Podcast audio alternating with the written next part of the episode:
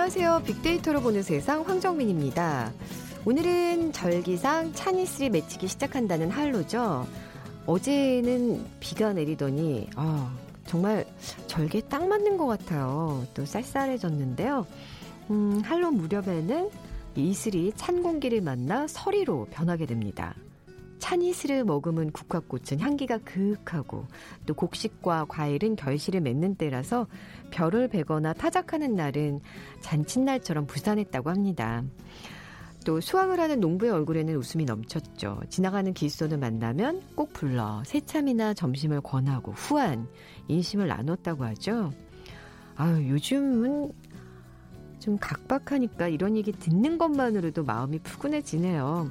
물론 뭐 예전과 상황은 많이 변했지만 그 후한 인심만큼은 잊혀지지 않았으면 하는 생각이네요. 단풍이 짙어지고 가을이 깊어가는 10월. 혹시 멧돼지가 가장 많이 도심으로 출몰하는 달이라는 거 알고 계셨나요? 최근 돼지 열병 때문에 더욱 비상인데요.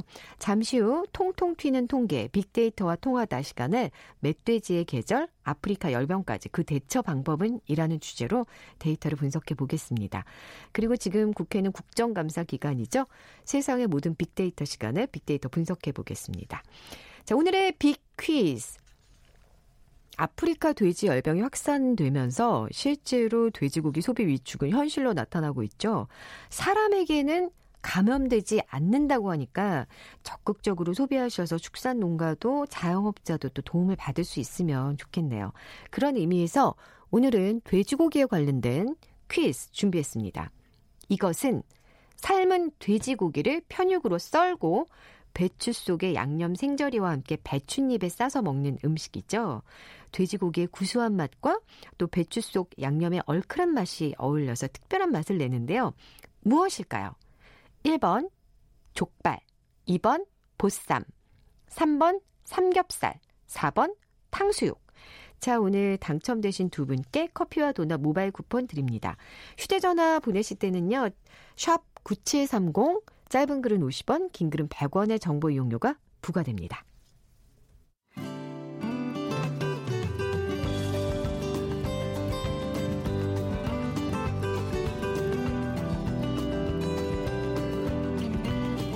연관 검색어 속에 진실이 있다.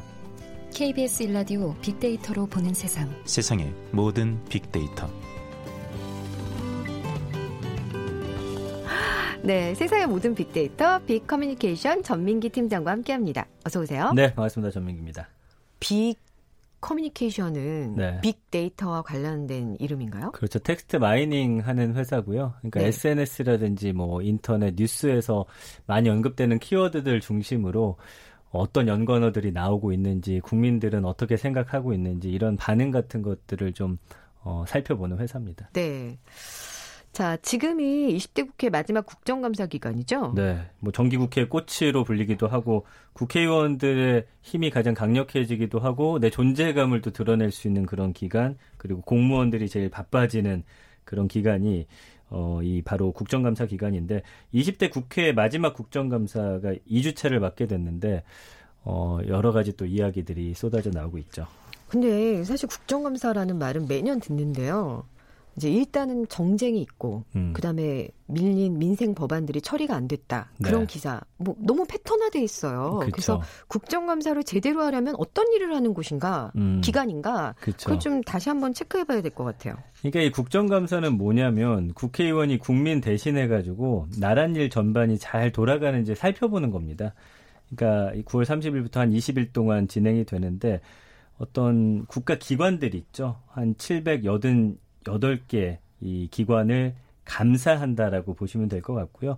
주제별 상임위원회 두고서 여러 기관을 한 번에 감사합니다. 각 기관 일을 잘하고 있는지 비리는 없는지 국민들의 세금이 다른 곳으로 새고 있는 곳은 없는지 국회의원들이 이런 것들을 어, 살펴보고 또 그 사람들 증인으로 불러가지고 어떻게 된 것이냐 이렇게 따져 묻는 그런 자리라고 볼 수 있겠죠.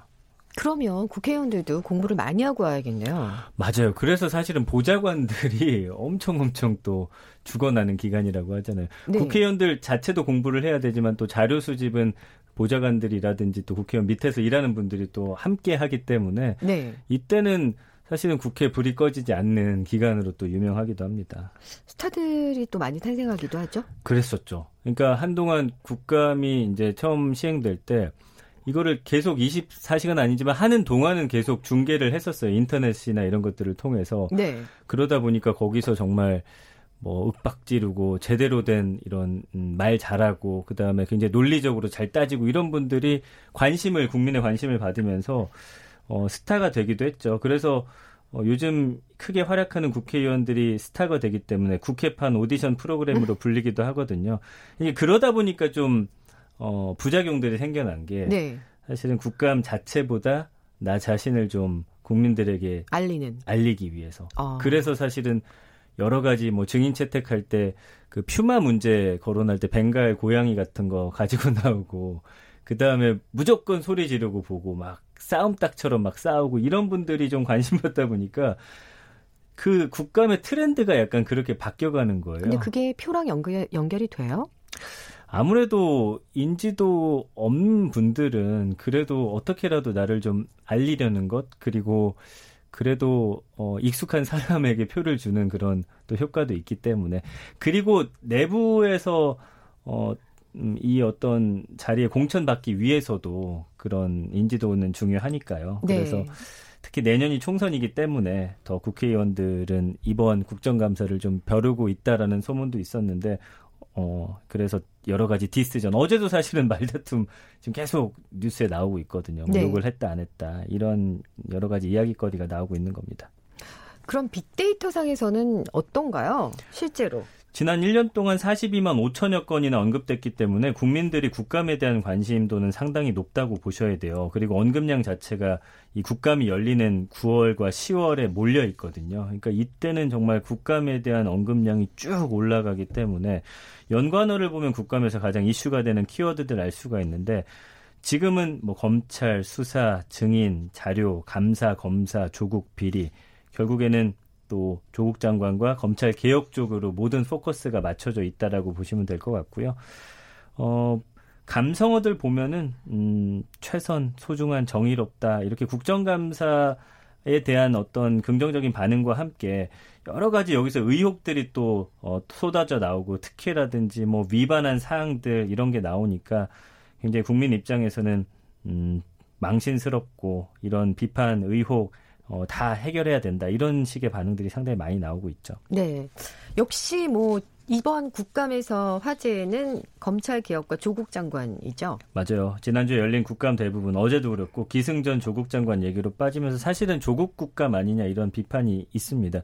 특히 대립이 심했던 교육위원회 국감에서는 야당이 또 조 장관 자녀 대입 특혜 이- 그 이야기를 꺼내니까 여당은 나경원 한국당 원내대표 자녀의 그 성신여대 입시 특혜 의혹 맞서면서 평행선을 달렸고요.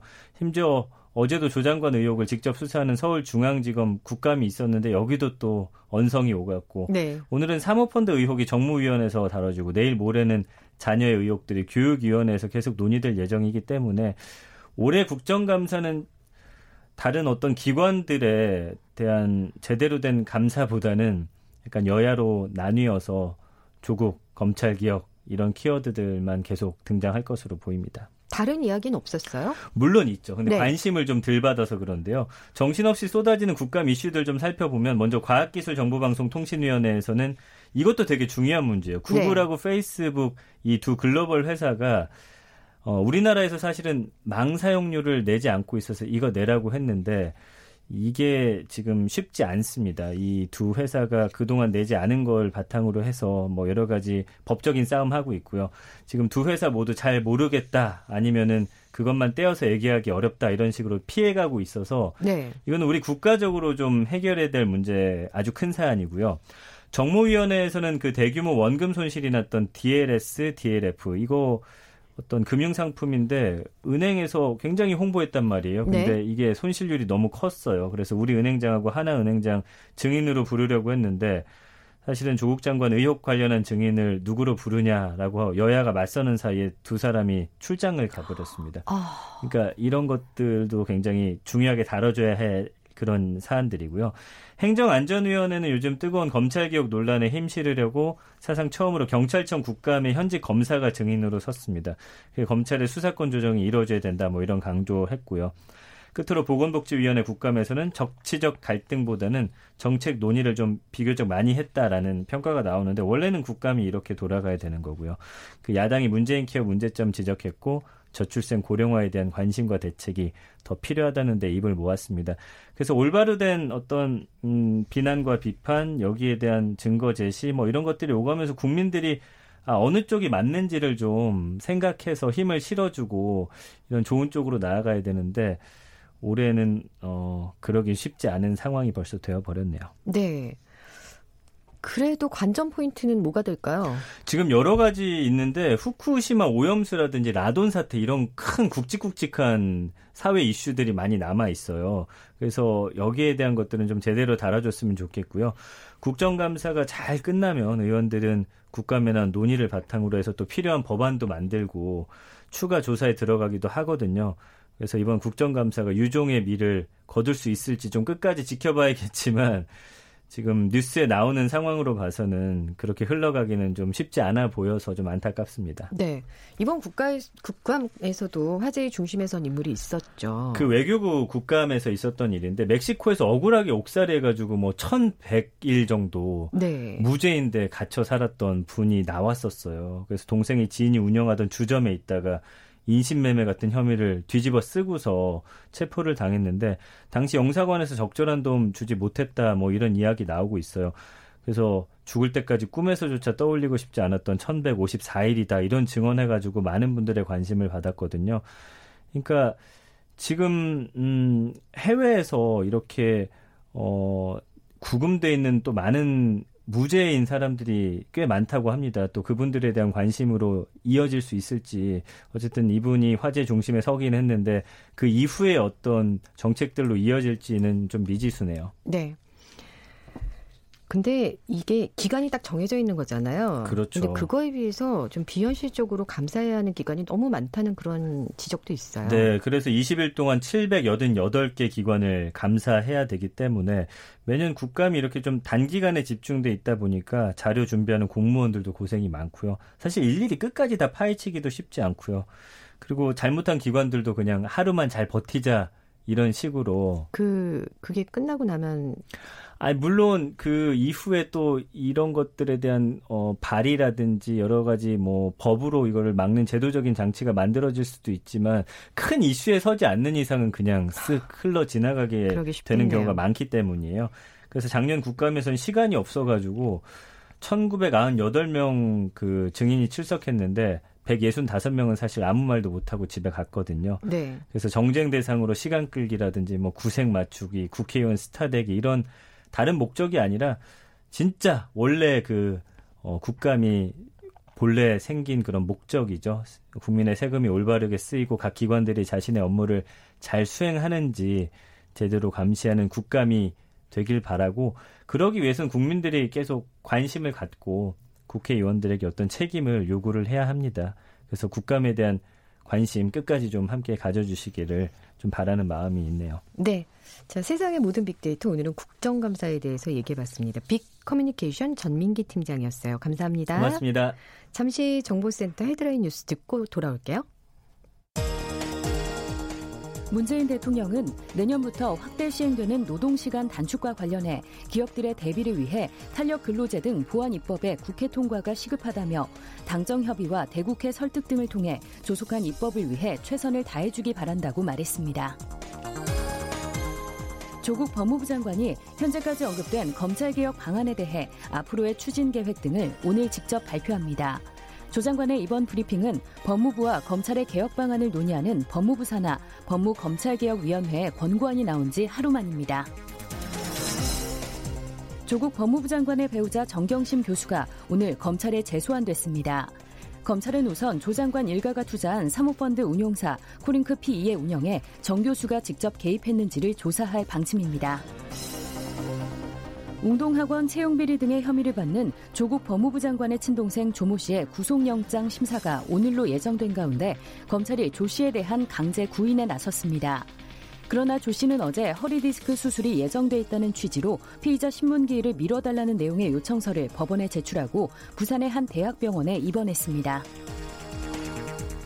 민주당 이인영 원내대표가 국회의원 자녀의 입시비리 전수 조사를 위한 법안을 다음 주 중에 발의하겠다고 밝혔습니다. 지금까지 헤드라인 뉴스 조진주였습니다.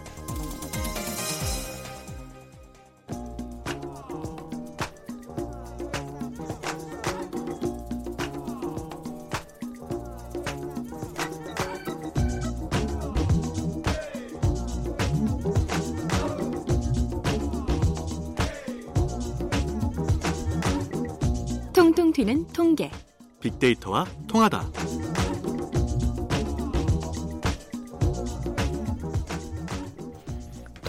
튀는 통계 빅데이터와 통하다 디지털 데이터 전문가 김원식 박사와 함께합니다. 어서 오세요. 네, 안녕하십니까. 어, 네. 퀴즈 한번 더 내드릴까요? 네. 어, 오늘 멧돼지 이 얘기 나눠볼 텐데요. 네. 돼지고기로 만든 음식의 이름을 맞춰주시면 됩니다.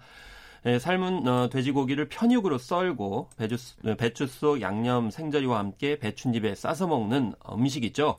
이 돼지고기의 구수한 맛과 배추 속 양념의 얼큰한 맛이 어울려 이 특별한 맛을 내는데요. 이 소고기보다 돼지고기가 기름기가 많아 맛이 있죠. 아, 무엇을 말하는 것일까요? 1번 족발, 2번 보쌈, 3번 삼겹살, 4번 탕수육 중에 고르시면 되겠습니다. 좋아하세요?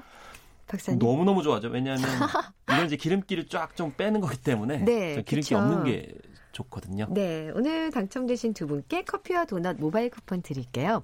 정답 아시는 분은 빅데이터로 보는 세상 앞으로 문자 보내주세요. 자, 휴대전화 문자 메시지는 샵 9730, 짧은 글은 50원, 긴 글은 100원의 정보 이용료가 부과됩니다. 자, 오늘의 주제는요. 멧돼지의 계절, 네. 아프리카 돼지 열병, 그 대처 방법은? 네. 그런데요. 왜 그렇게 멧돼지가 요즘 많이 내려오죠? 먹을 게 없어서 그런가? 그러게 말입니다. 그래서 네. 사실 이제 가을부터는 멧돼지가 뭐 산에만 많이 예, 등장하는 것도 아니고 이제 논밭에도 많이 나오고요. 심지어는 도심에까지 이렇게 나오고 있거든요. 그런데 여기에 이제 올해는 특별히 또 아프리카 열병까지도 나오게 되면서 멧돼지가 이제 주목을 받고 있는 그런 상황입니다. 그런데 이것 음, 현상에 관련돼서 어, 과연 사살을 하고 포획을 하는 것만이 이제 대안이냐 일부 동물 단체에서는 그것만이 대안이 아니다 이렇게 주장을 하고 있기 때문에 과연 어떻게 이제 대처하는 것이 맞는 것인지 최근의 연구 결과까지 좀 짚어보겠습니다. 네. 그래서 뭐 특 별히 10월이 막 뉴스가 많이 나오는 것 같아요. 네, 멧돼지 그래서 출몰, 도심 출몰. 네, 도심 출몰 때문에 아무래도 시민들께서 위협감을 많이 느끼시는데 실제로 보니까 소방청에서 발표한 2016년부터 2018년까지 3년간 예, 119 구조대가 출동한 건수를 보니까요. 총 1,022건이었는데 이게 월 평균 278건 정도였습니다. 그래서 이 도심 출연이 가장 많은 시기가 바로 이제 10월 달이라는 겁니다. 네. 그래서 3년간 10월에 출동한 건수가 1,508건 정도 됐고요. 11월 달이 1,211건, 12월에도 721건 정도 됐다는 겁니다. 그래서 아까 뭐 지적을 하셨듯이 왜 이렇게 많느냐? 네. 결과적으로는 멧돼지가 음, 짝짓기를 가을과 초겨울 등에 왕성하게 한다고 합니다. 네. 그리고 가을이 또 먹이 섭취를 또 많이 해야 될 그런 상황이기 때문에 사냐를 막론하지 않고 많이 돌아다니는데 이 최근에 이제 도심까지 나오는 건데요. 사실 음, 곰 같은 경우는 겨울잠을 자지만 네. 멧돼지 같은 경우는 겨울잠이 없어서 1, 2월까지도 왕성하게 활동을 하고 있다고 하니까 좀 주의가 필요합니다.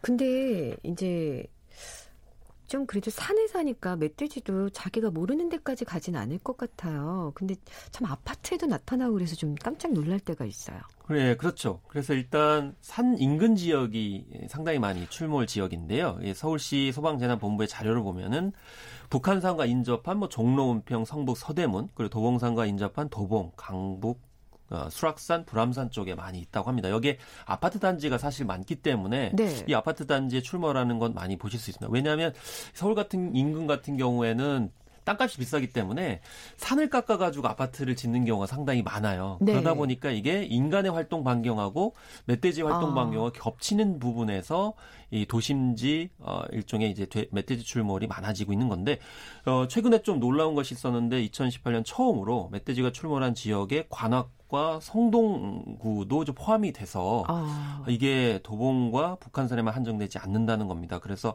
아파트, 심지어 도로, 주택, 공원 등에도 멧돼지가 이렇게 출몰을 하고 있는데 멧돼지가 좀 어, 위험할 수 있는 게 뭐냐면 모계 집단이에요. 그래서 어미가 가족 단위로 끌고 다니거든요. 그러다 보니까 한두 마리를 맞닥뜨리는 게 아니고 네. 여러 마리를 때로. 맞닥뜨리기 때문에 문제가 되고요. 심지어는 여러 마리가 있다 보니까 다 해집고 다니거든요.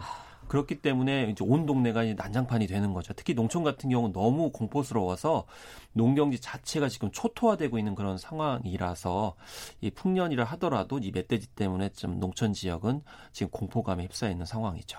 근데 어떻게 이렇게 빨리 늘어나고 있죠? 그러게 말씀입니다. 뭐 먹을 게 그렇게 많지는 않을 것 같은데. 그래서 사실 상위 포식자가 없거든요. 아. 그리고 한동안은 멧돼지를 보호했었어요. 왜냐하면 네네. 야생동물이기 때문에 환경적인 차원에서 보호하는 것이 또 인간에게 도움이 된다고 그래서 보호를 했었는데 그러다 보니까 1제곱킬로미터당 어, 서식 밀도가 2012년에 3.8마리였는데요. 작년에 5.2마리로 늘어났습니다. 네. 그래서 2010년에 잠깐 이제 포획 때문에 늘, 에, 줄어들었는데 이게 다시 또 번식이 왕성하게 늘어났는데 참고로 멧돼지는 1년에 8마리에서 10마리를 출산한다고 합니다. 아. 그리고 약간 이게 자연의 생리인지 모르겠지만 생명의 위협을 받을 때는 오히려 출산 횟수가 1회에서 2회로 늘어난다고 그래요. 그러니까 거꾸로 포획이나 어떤 사살이 이루어지게 되면. 생명의 위험을 느껴가지고 더 많이 번식을 하는 거죠. 사실 나무 같은 경우도 가지를 무리하게 잘라버리면 열매가 굉장히 많이 열리거든요. 아. 그 생존의 위협을 느낄수록 이렇게 번식하는 어떤 생리들이 분명히 존재하는데 멧돼지는 와, 1년에 뭐 한 회에 8에서 10마리가 20마리까지 늘어날 수 있는 그런 상황이 될 수 있는 거죠. 네. 음, 근데 이 멧돼지를 통해서 이 전염병 전파가 뭐 잘 이루어지는 건가요? 일단은 이제 뭐 여기에 대해서 설왕설래를 하고 있는데요. 네. 근데 만약에 전파가 이루어진다는 가설 하에서는 1제곱킬로미터당 한 마리를 넘게 되면은 전염병 발 에, 이제 전염률이 높아진다고 그래요. 근데 지금 아까 말씀드린 것처럼 5.2마리까지 늘어났거든요. 네. 그런데 중요한 거는 멧돼지가 수영을 좋아해요. 물을 아, 좋아해요. 그러니까 이동이 좀 자유롭군요. 네, 그래서 물이 비교적. 가로막히게 되면은 뭐 이게 이동을 안 하는 게 아니고 오히려 네. 건너간다는 거죠. 어. 그래서 심지어 이번에 이제 멧돼지 열병이 북한에서 내려왔을 것이다라고 추정이 가능한 이유 가 바로 물을 무서워하지 않고 또 심지어는 강화 앞바다에서 북한과 아, 남한을 오가는 멧돼지가 이제 관찰이 됐거든요. 네. 이렇기 때문에 섬과 섬 사이도 오갈 수 있는 에, 그래서 이게 서식 밀도가 높아지는 것이 굉장히 문제다라고 전문가들이 이야기할 수밖에 없는 거죠. 네. 또 멧돼지 개체수가 이렇게 늘어나게 된 게 환경부 때문이라는 뭐 그런 기사도 봤는데요. 그건 어떤 내용인가요? 그래서 이제 환경부가 좀 반박을 했죠. 네. 사실 농식품부하고 환경부하고 좀 약간 이거 가지고 티격태격 하고 있어요. 왜냐하면 농식품부 같은 경우는 야생 멧돼지를 1kg 제곱미터당 3마리 정도로 줄여야 된다. 근데 환경부 입장에서는 무조건 그렇게 줄이는 건 타당하지 않다 이렇게 얘기를 하고 있고 네. 그뭐 줄이는 방법 중에 하나가 총기를 사용하는 것인데 아, 총기를 사용할 경우에는 이게 문제가 될 수도 있거든요. 왜냐하면 일단 아, 총기 사고가 있을 수도 있고요. 또 이 총기를 통해 가지고 일단 피가 튀게 되면 네. 그 피를 통해 가지고 또 전염이 될 수도 있는 것이거든요. 아. 그래서 그걸 꺼려 왔었는데 네. 또 여기에 동물보호 단체도 당연히 반대를 하고 있는 그런 사- 상황이죠. 어, 그런데 해외에서는 이미 뭐 전 세계적으로 뭐 독일이라든지 뭐 덴마크라든지 프랑스와 스페인 같은 경우에도 멧돼지 사살 포획을 적극적으로 장려하고 심지어는 뭐 6만 5천 원 정도의 뭐 장려금을 지급하는 그런 상황이에요. 근데 이 전제는 어. 멧돼지가 어, 이제 돼지 열병을 옮긴다는 전제 하에서 이렇게 얘기를 하고 있는 것이기 때문에 네. 뭐 이런 점은 좀 어, 여전히 논란이지만 어쨌든 환경부에서는 포획을 지금 현재 많이 해서 포획 숫자가 뭐 예, 두 배 이상 전국적으로 증가를 하고 있고 뭐 우리가 노력을 하지 않고 있는 것은 아니다 이렇게 이제 일단 이야기를 하고 있습니다. 네. 근데 이제 문제는 DMZ 안에 있는 멧돼지들이라고요. 네, 그런데 최근에 음, DMZ 안에서 멧돼지 폐사체를 조사를 했더니 여기에 아프리카 돼지열병 이제 바이러스가 있었잖아요. 네. 그래서 이게 결국에는 어, 북한에서 어, 감염된 멧돼지가 어, 남한 이제 접경 지역에 돼지한테 옮긴 거 아니냐 이렇게 얘기를 하고 있는데 문제는 이 폐사체를 확인한 비율이 0.2%밖에 안 된다는 겁니다. 네. 이 폐사율이 50% 일반 돼지열병 같은 경우에도 올해 1월부터 7월까지 경기 강원에서만 1만 4천여 마리가 죽었는데 이 멧돼지가요. 근데 여기에 이뭐 0.2%에 해당되는 34마리만 했기 때문에 이제 문제가 됐는데 결국 인원이 이제 문제다. 이걸 담당할 수 있는 인력이 그렇게 많지 않다는 겁니다. 심지어는 국립환경과학원 생물안전연구팀에 뭐 16명이 있는데 이 중에 수의사로서 활동할 수 있는 사람은 한 명뿐 이다라고 하는 것이 국정 강사 결과 나타났거든요. 어, 이거 네. 정말 힘들겠는데요. 그렇기 때문에 이제 수의사분 자체도 힘들고 또 이제 적절하게 걸러낼 수 없는 그런 측면들이 있기 때문에 향후에 아프리카 돼지 열병에 관련돼 가지고 전문 인력들을 확충하는 문제가 이제 중요하고 특히 DMZ 안에 안에뿐만이 아니고 인근 지역에 이 이제 멧돼지 폐사체에 대해서 조사가 필요 이제 하려면 인력 확충이 필요하다는 것이죠. 네.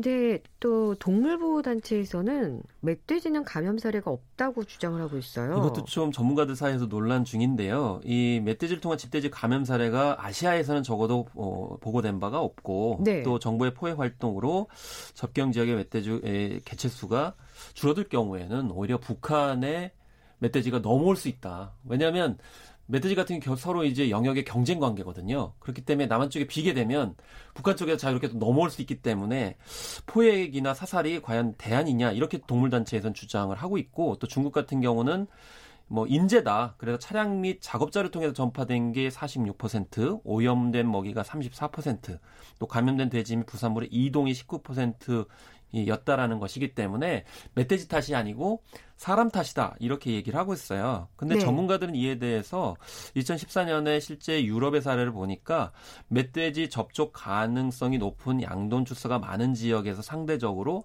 아프리카 돼지열병이 발생을 했기 때문에 네. 결과적으로 확률이 높다. 그래서 명징하게 사례를 보고한 것은 없을지라도 확률 가능성이 높기 때문에 멧돼지에 대해서 포획 등의 적극적인 대처가 필요하다는 입장이 이제 여전히 비등한 것이죠. 그러면 지금 그 아프리카 돼지열병 예방을 위해서 접경 지역에 있는 멧돼지 포획과 사냥을 이어간다는 방침이잖아요. 정부 쪽에서는 군사분계선 남쪽 2km 아래로 내려오는 멧돼지가 넘어오는 게 이제 분명해 보이면 즉각 사살할 수 있도록 이제 조치를 취하고 국방부에서도 그렇게 이제 밝힌 바가 있습니다.